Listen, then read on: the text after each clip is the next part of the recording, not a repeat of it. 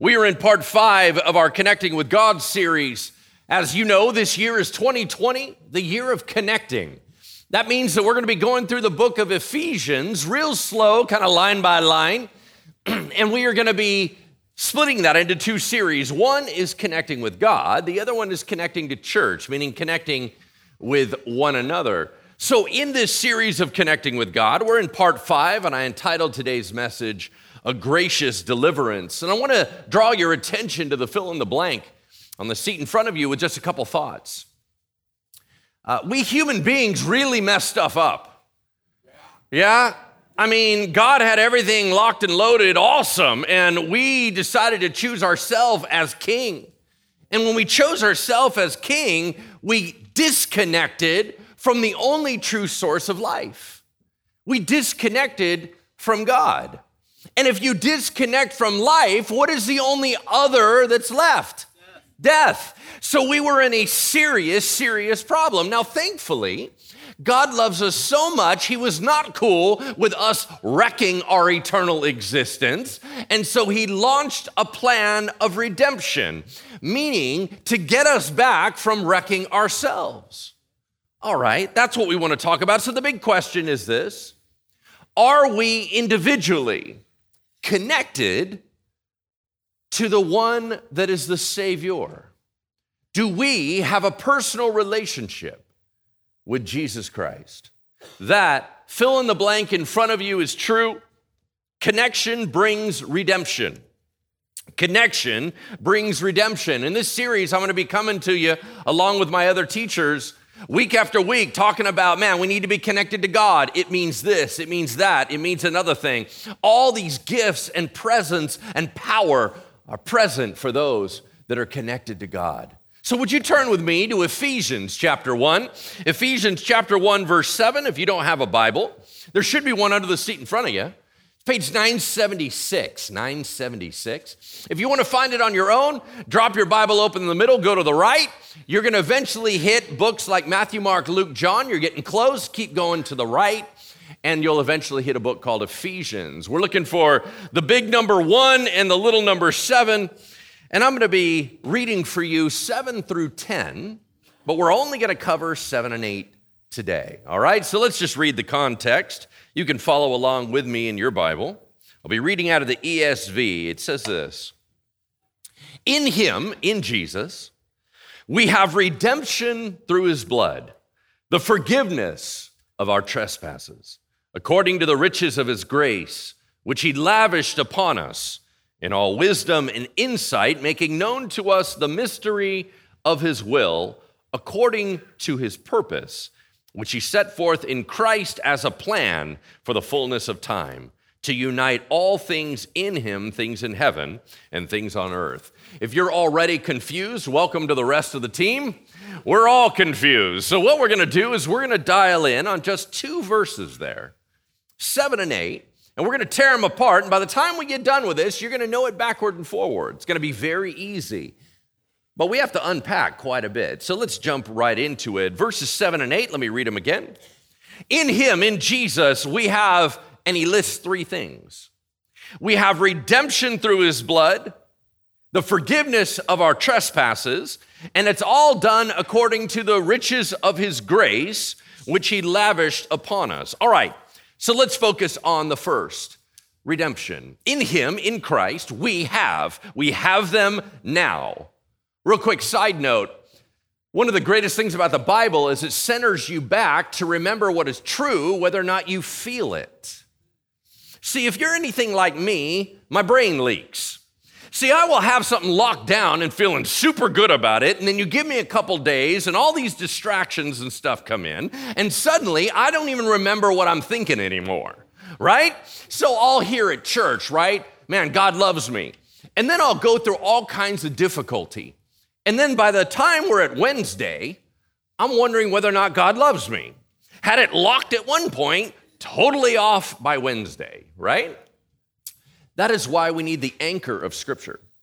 Because we go back and we say, listen, I don't feel this right now, but this is true, whether I feel it or not. Y'all, if you are a child of God, and what I mean by that, I'm going to explain that heavily at the end of the message today. But if you are a child of God, and what that means is that you have said, Jesus, I don't have a plan for my afterlife, I don't have a plan for this life. I want to make you the king. I'm going to own up to who I am, which is ultimately a sham. I've been doing my own thing. I kicked you off the throne of my life, put myself on there, and I need to get off your seat and let you be back who you are supposed to be. If you have ever done that, and you allowed Jesus Christ to come into your life, and he is now your king, everything I'm about to tell you is yours right now. I'm talking about redemption, I'm talking about forgiveness, and I'm talking about grace. That is a true reality for you right now.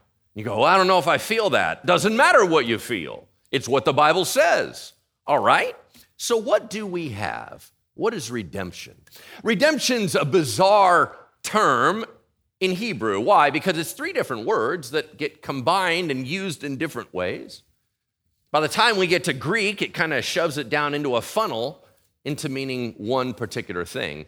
It means to release someone or something from captivity, usually by payment. In other words, you pay or you do something significant in order to set someone free. That's what redemption means.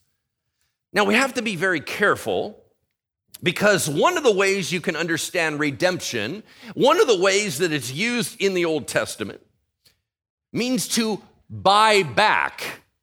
So, for example, the term ransom, if you've ever heard that term, it means to pay someone for the release of someone else.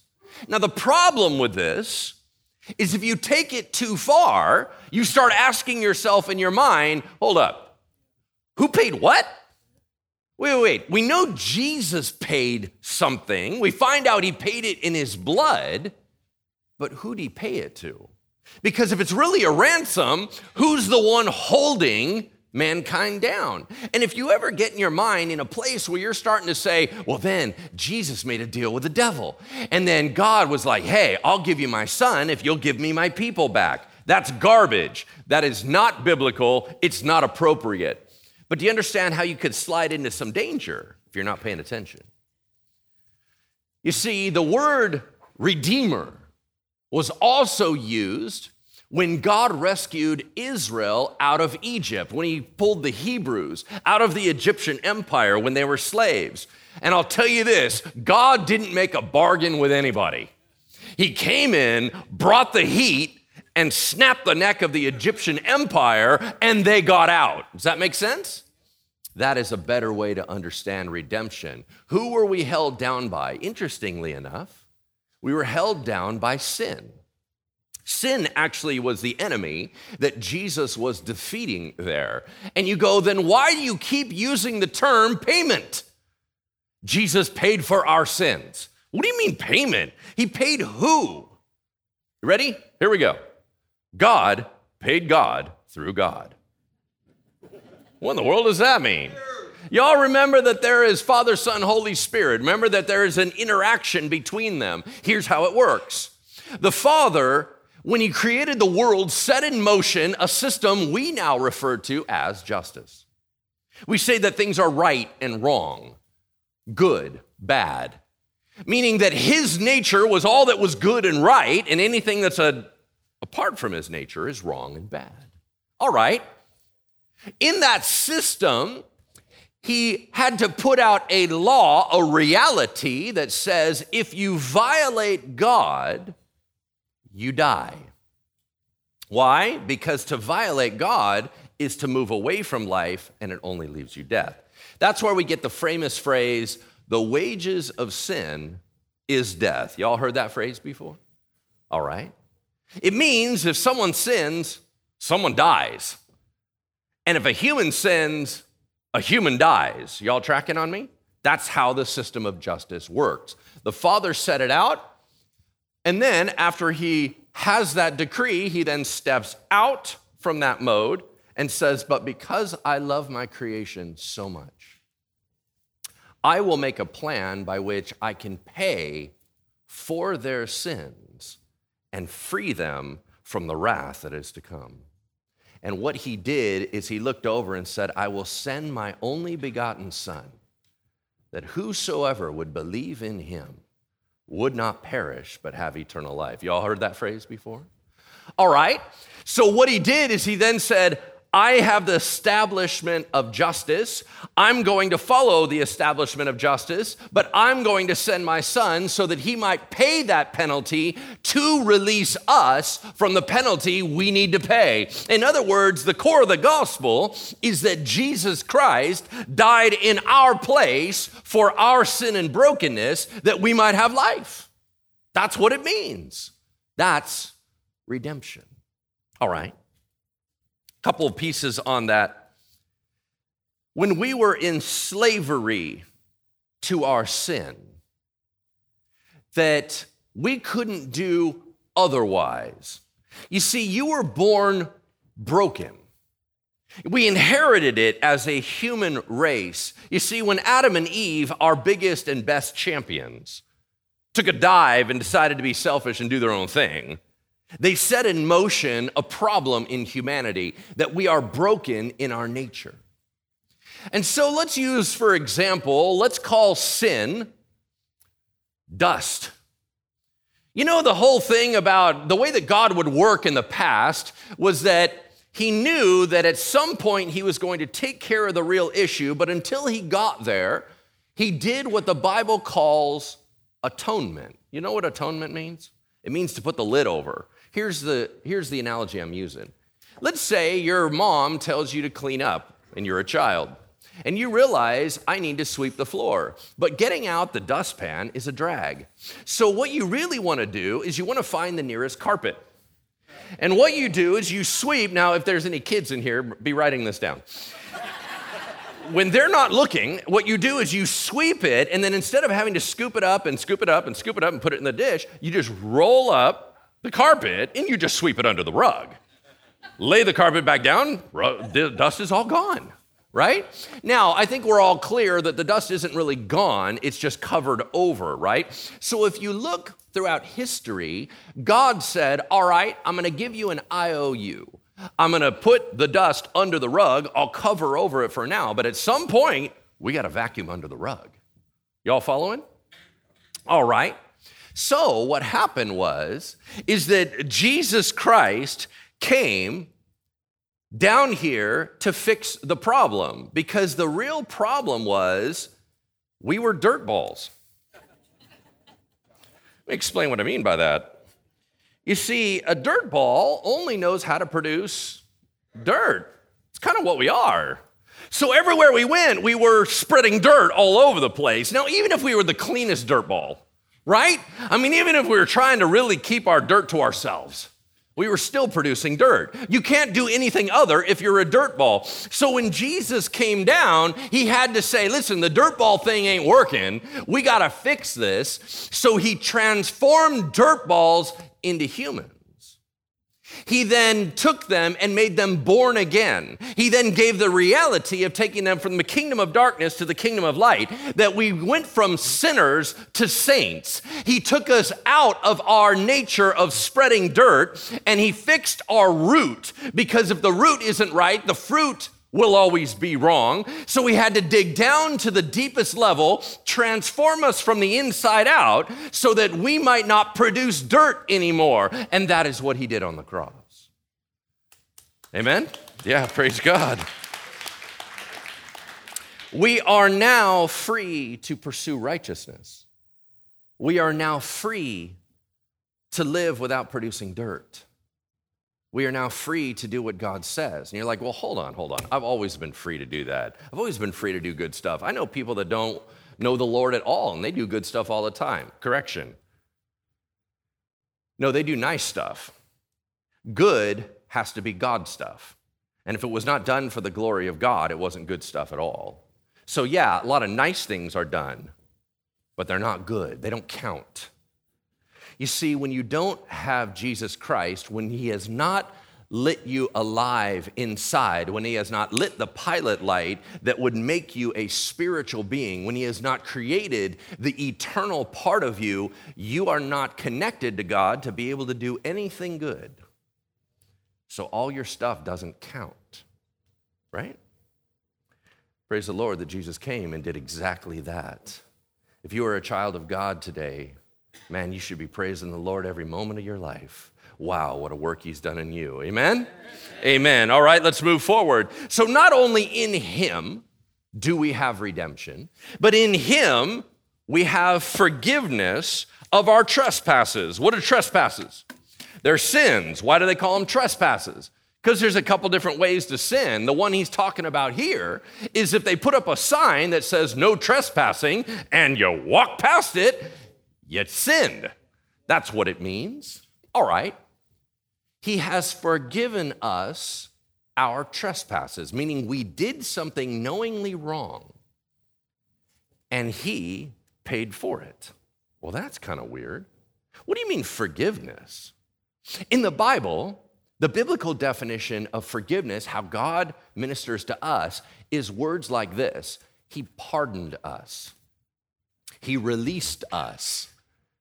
As a matter of fact, it says, He put them behind His back and remembers them no more. He says he cast them as far as the east is from the west. In other words, you and I are not super good at forgiveness.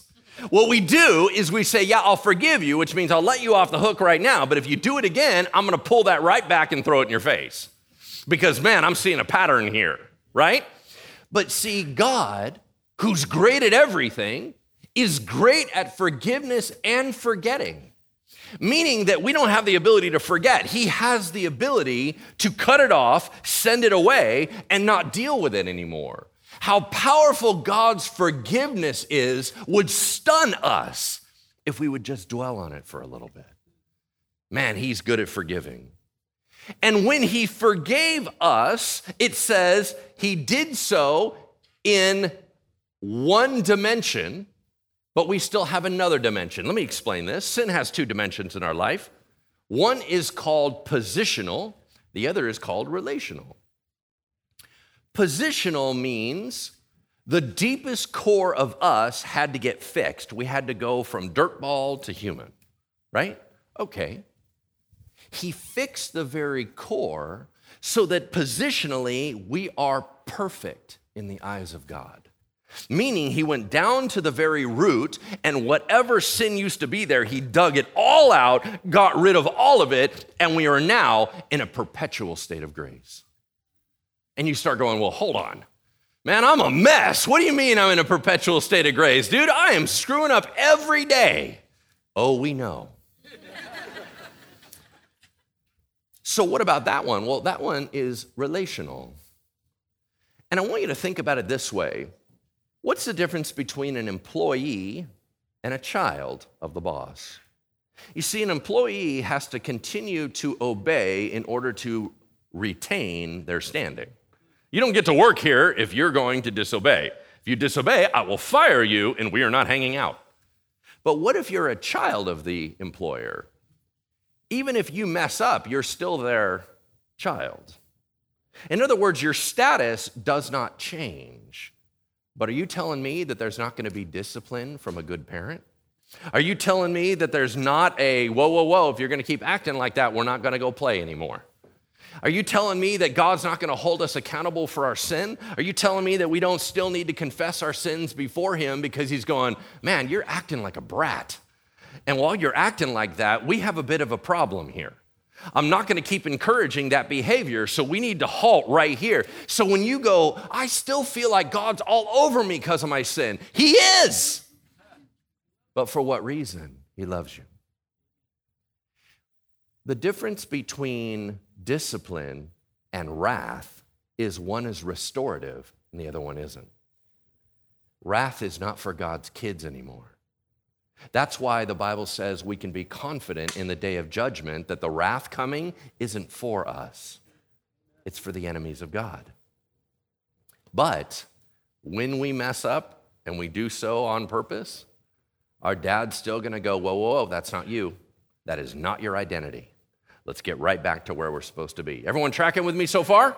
All right, fantastic. Let's keep moving forward. We're going to spend the rest of our time on the third one, which is grace.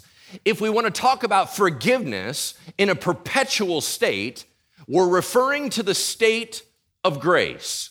Here's what the Bible says In him we have all of this according to the riches of his grace, which he lavished upon us. What is grace? Unearned, undeserved blessing. If he is nice to us and we don't deserve it at all, it's called grace. If he is releasing us when we should be condemned, that is grace. How did he do that? Well, we already learned that Jesus Christ paid for it, so that record has been cleared. But still, while we're being little punks running around the world, he's still being nice to us and blessing us, even though we're in process, right? That's the God that you serve. All right, let me share a verse with a couple verses with you. You can just listen to these, maybe write down. I'm not going to have you turn there.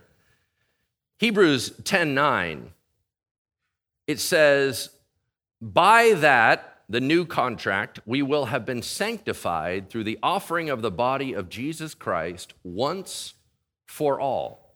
Verse 14, for by a single offering, he has perfected for all time those who are being sanctified. Here's what that means fancy words, for in one sense, he's made you perfect, in another sense, you're still in process, right? We'll talk about that, what that is. But the very important point is Romans 6:14. You are not under law, but you are now under grace, meaning your new world that you live in as a child of God is a world of grace. I have a diagram or an illustration to help you understand how this all works. So, you ready for some pictures? Okay, very cool. So, imagine for this analogy, and the Bible speaks in this term, that we are a tripartite being, meaning that we're what? Body, soul, and spirit. So we're to use this as an analogy. We're to start from the inside out. We have at the deepest place within us what we call a spirit. The spirit is the very core of our being in relation to spiritual matters. It's the place where God dwells. It is our temple on the inside. It is the very core of us that is eternal right? Now, in that deepest place of us is the place where God says, I have made you born again. It's in that deep place where He turned the light on of eternal life. It's in that deepest place where He says, You are perfect in my eyes because of what Jesus has done for you. When He looks down on us and He looks into our spirit, the eternal part of us, we are perfect in His eyes. That is in a perpetual state of grace. If you are a child of God, you are in a perpetual state of perfection in your spirit. And you go, wow, that sounds awesome. Oh, it is. And you go, well, then how come I don't feel like that? Well, let's go to the next level out. We're going to call that your soul. Your soul is the part of you that you would define as the deep part of who you are. That's your personality, that's your mind, your will, your emotions. If you ever say, Well, in my heart, I feel this, you're talking about your soul. Your soul is the part that kind of interacts with God and it's the part that motivates you and drives you. When I talk about needing to get our Christian identity right, I'm trying to have our spirit match up with our soul. I want our soul to match up with our spirit. We're trying to have it all the same. So that spirit inside, as we surrender to God, grows in influence and starts pushing outward and it starts shaping our personality. It starts shaping our soul to look more and more like God. Right? And you're like, man, I know Christians, they must not be doing any of this they are messed up, right? Like, ye, If God did a work, man, it's deep. I can't see any of it. You're talking about the third level, which is what? Their body. The body is the visible part that we interact with the world. It's the part that we have in relationships. It's the part that everyone can see. That is going to be the last part that sees the transformation. Why? Because we're going from the inside out. As the spirit shapes the soul, the soul then has to be made in the image of God and it starts pushing out and starts forming the body so that all three are in alignment.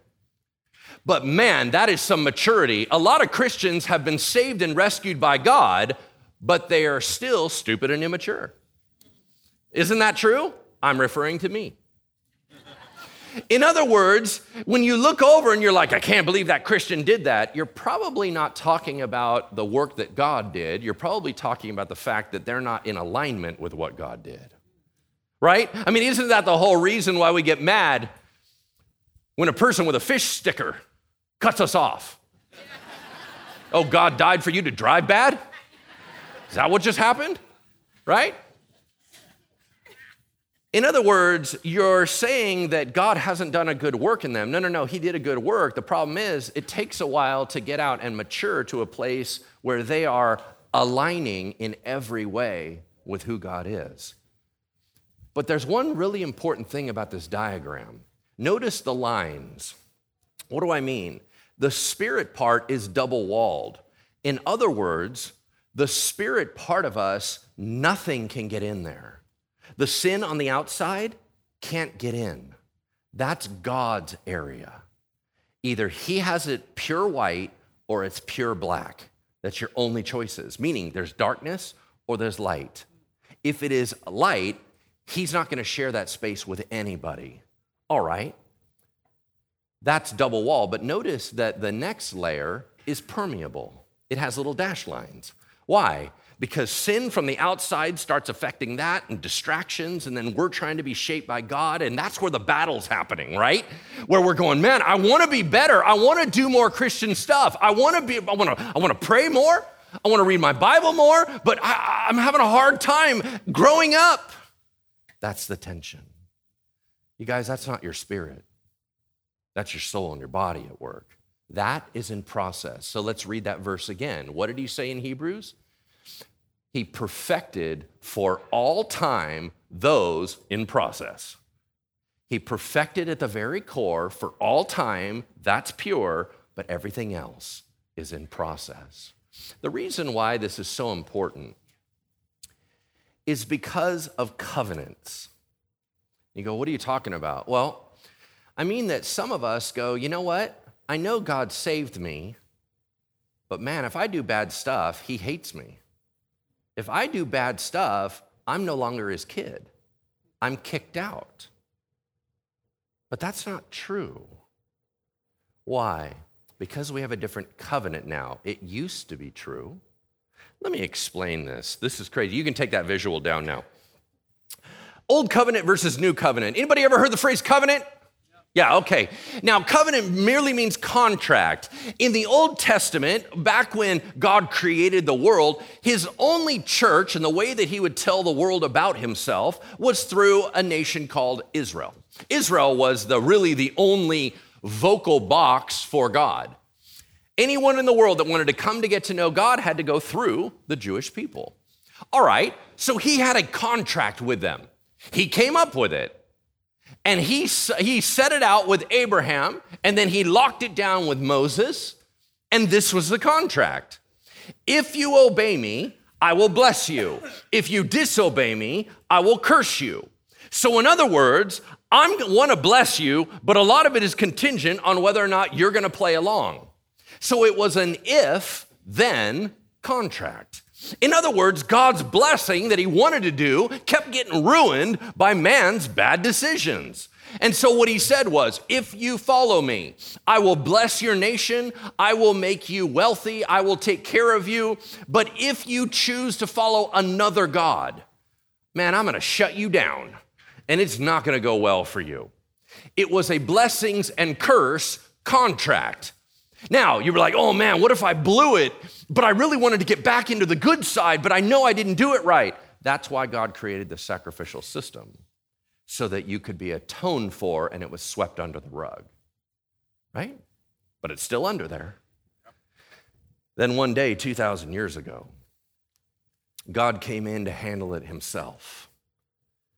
God became flesh, fully God, fully man. Why? Because if a human sins, a human dies. But if a bunch of humans sin, how are we going to cover all that?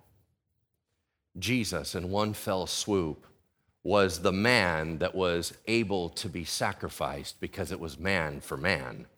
But he was fully God so that his payment would go way over anything the human race could ever do. You see, that God man reconciled and made a way. And he said, I'm launching a new contract. Here's how the new contract works. You see, the problem with the old contract is we're not very good at obeying. So it kept ruining everything. He said, You know what? In the new contract, I'm taking you guys out of it. Now, here's the new contract I'm going to bless you. Period. Oh, okay, I like that one better. Anyone want to go to the Old Testament? No. No, we like the new one. Why? Because he said, in this new contract, I'm going to do it all. It's all dependent on me. Don't you dare take credit for it. Because every time you try to bring something to the table, it doesn't count. It's not going to be good enough. Therefore, it's all Jesus or nothing. It's not about whether or not you're good enough to maintain your own religion. The problem today is that we confuse the two contracts. Here's what we think we are saved by grace, but we maintain it by obedience. What's the problem with that? You should be eternally insecure. Why? Because you're not good at it. If it's truly dependent on you, you're going to hell. Just letting you know right now. Like, let's be honest with that, right? Because I'm going to tell you right now, I'm not going to cut it. What I need is the grace of God that Jesus said, I paid it all. And you're like, whoa, whoa, whoa, this is mind blowing. Wait, wait, what are you trying to say? I'm trying to say that it's so extravagant that it seems so wasteful for God to be able to do that kind of grace that it would blow your mind. You see, in our missional community groups this week, those are our small groups. We're going to be talking about that diagram. What does it really mean if our inside is truly pure and we're truly a child of God for the rest of our lives? And our obedience doesn't change our status what does that mean? But the other thing we're going to talk about in our groups is then what does God do with sin? Because we're still doing it.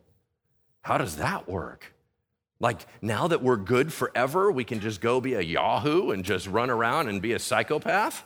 Like, is that what you're telling me? No, that's not what I'm telling you. Obedience matters, but don't mix covenants. Let me give you an example. A rich young ruler this guy's super wealthy, super influential, comes up to Jesus and he asks a question. What was the question? Sir, what must I do to inherit eternal life? Do you remember Jesus' response? It was a little bit weird. He said, Obey the commandments. Why would he say that? Because is that what he would say to us? No. Why? He hadn't died yet. You see, it was still in an Old Testament, Old Contract way. Things were still being swept under the rug. He hadn't vacuumed yet. So he responded in an old school mindset and said, What? Obey the commandments. And then the guy's like, Nailed it. Remember what he said next? Okay, if you want to be perfect, meaning if we're going the old school way and you want to do it to the T, sell everything you have, give it to the poor, and then come follow me. Why would he say that?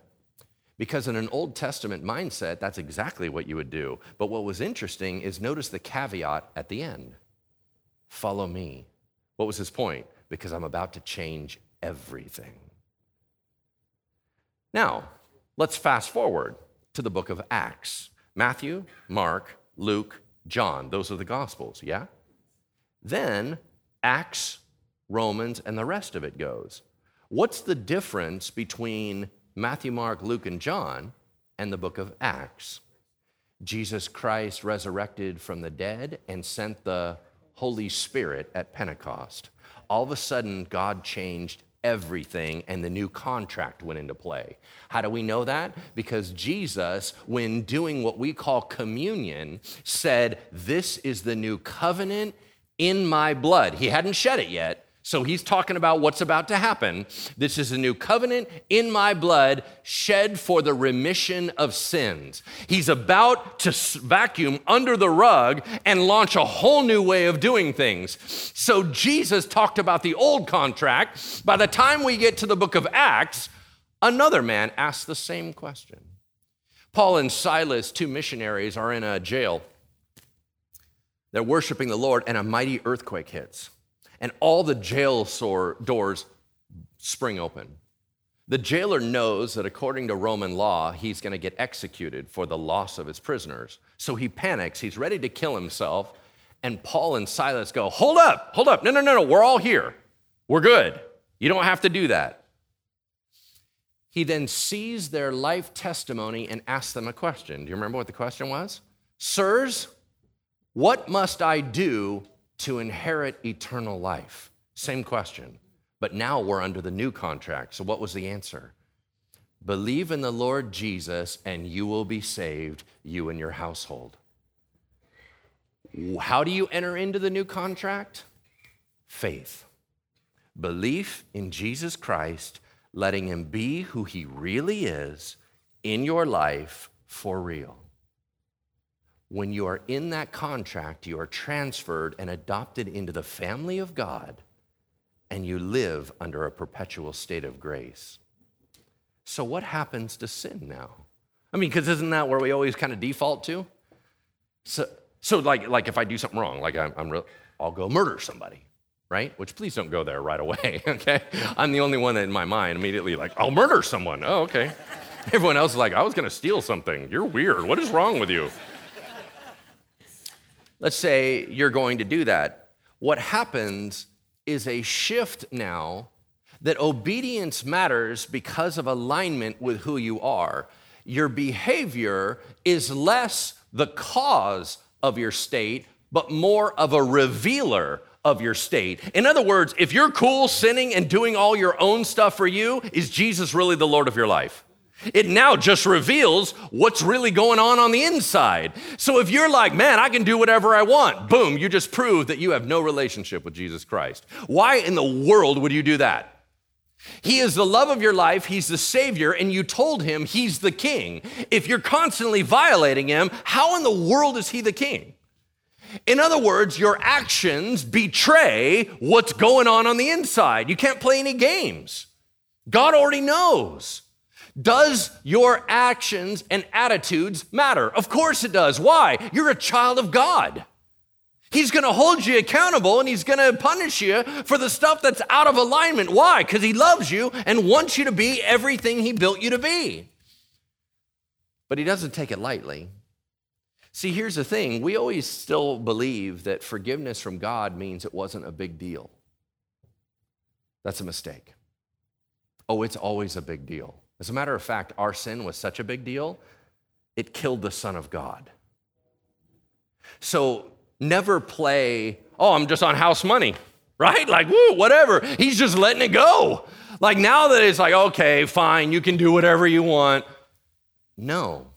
The only reason you're still in good standing with God is that your what? Your record of wrongs now has a stamp called Jesus all the way across it oh, someone's dying for your sin, it's just not you.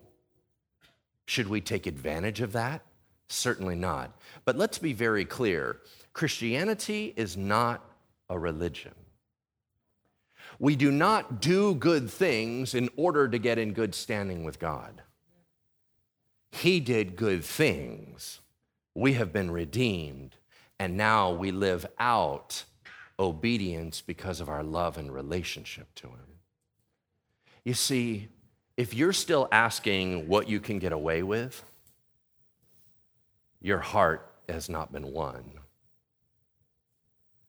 If you are constantly asking the question, What might I do to honor the great Savior and King of my life? Your root is good. Make sense? Two people think so. So, what happens if we do mess up relationally with the Lord and He's disappointed? First of all, He's never shocked, right? What, you sent? I never saw that. He's never shocked. Whenever you come to Him and you own up to what you did, He was watching the whole time. So, what happens if we relationally mess up? Well, there's a couple verses for that. Here's one that's really important to keep in your back pocket 1 John 1 9. If we confess our sins, he is faithful and just to forgive us our sins and cleanse us from all unrighteousness. You go, well, maybe that's talking about just that one time when I got saved, he cleansed all that stuff. Hold on. 1 John 2 1 through 2. I'm writing these things to you, church, so that you may not sin. But if anyone does sin, we have an advocate with the Father, Jesus Christ the righteous. In other words, no matter when the sin comes, God wants to keep a connection. But He needs you to own up to what you did. Why? Because you need to own up to what you did. Can I have the prayer team coming up here? You see, what I'm going to be launching forward in in this whole series is the amazing things that God has done for his children. But that feels very awkward to me if not all of us are his kiddos, right? In other words, I don't feel comfortable bragging about what God did for me if it is not true for you. So I will only be peaceful once everyone within the sound of my voice is a child of God. So, what an awesome day to have a birthday, right? Today is your day. If you cannot confidently say, absolutely, the only reason God's gonna let me into heaven is because Jesus paid it all. If you can't confidently say, He's my Lord and Savior, man, I am a mess, I'm in process, but man, he is good. If you cannot say with confidence, that is my father and I am his child, if you can't say that with confidence, today's the day to make that a reality. Today is the day where you get to say, He's my dad. It's not about your spouse. It's not about your parents. It's not about your kids. It's not about your neighbors. It's not about your coworkers. It's about you personally? Can you personally say, That's my Lord? And he has done all this for me. If you need that forgiveness, that grace, that cleansing, that let's begin again, if you need that, I gotta be born again and turn from a dirt ball into a real boy. If you are that type of person, then today is a beautiful day because today's the day of salvation. Amen?